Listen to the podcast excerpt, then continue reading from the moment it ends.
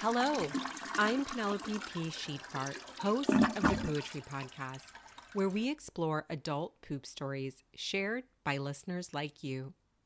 I'm also the author of the book, The Poetry, a coffee table book for your toilet, dropping later this year.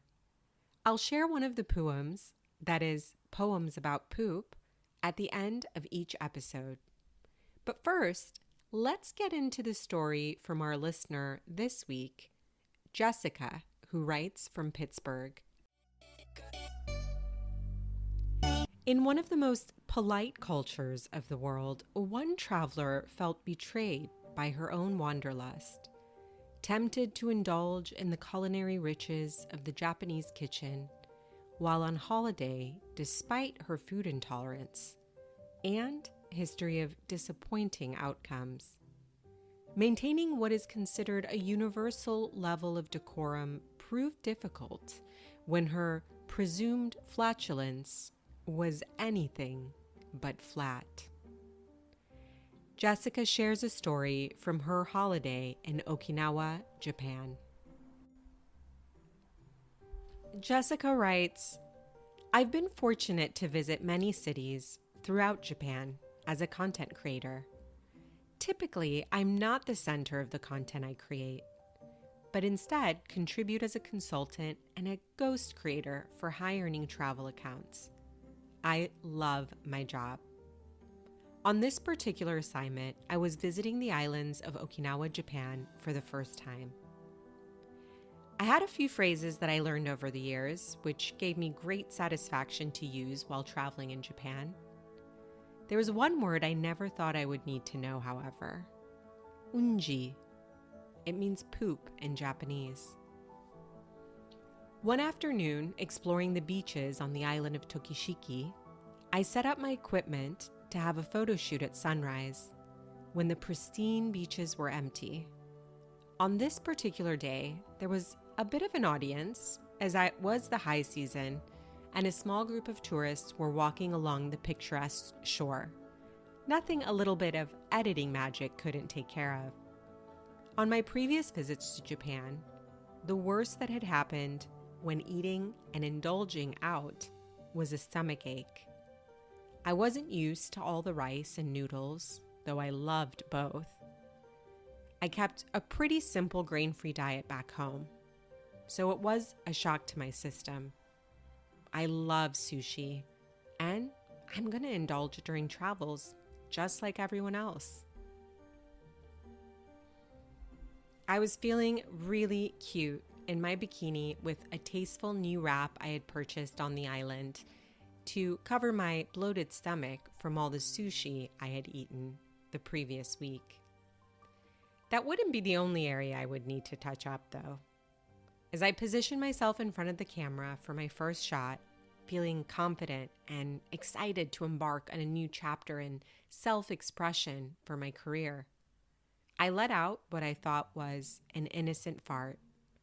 Something that from the inside felt like it was sure to be insignificant.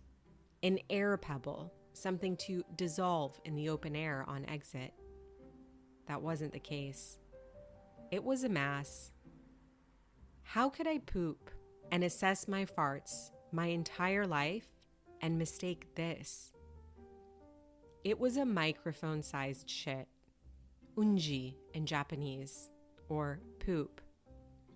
The beaches in Okinawa are famously white, and I impulsively pushed my bikini bottom aside to let it drop into the sand, screaming. A group of people came running over. Me, horrified, standing over a log, unable to process, even for myself, what had just happened. I will never forget the look of shame from those three Japanese tourists that came running over to see if I was okay. Unji, one of them said. Quickly assessing the situation, making uncomfortable eye contact, and doing the polite thing, they quietly slinked away. I was grateful, but unsure what to do with the poop and really embarrassed. Japan is renowned for its cleanliness, so I couldn't just dig a hole and leave it there like I might have done back home. I took my brand new wrap and walked back into the hotel lobby with my soiled bikini bottom, holding my poop in a sheer piece of fabric, crying back to my room, where I then flushed it down the toilet. I never attempted to create contact centered on myself again. I saw it as a sign. And now, no matter the urge or urgency, all farts are conducted in bathrooms. Lesson learned. Arigato, Jessica. Thank you so much for sharing your adult poop story. It's pretty embarrassing, so we appreciate you being vulnerable and open about your experience on holiday in Japan. It sounds like a lesson we could all learn from. Sometimes we don't know what we're creating. But we have to accept what the final outcome is and move on.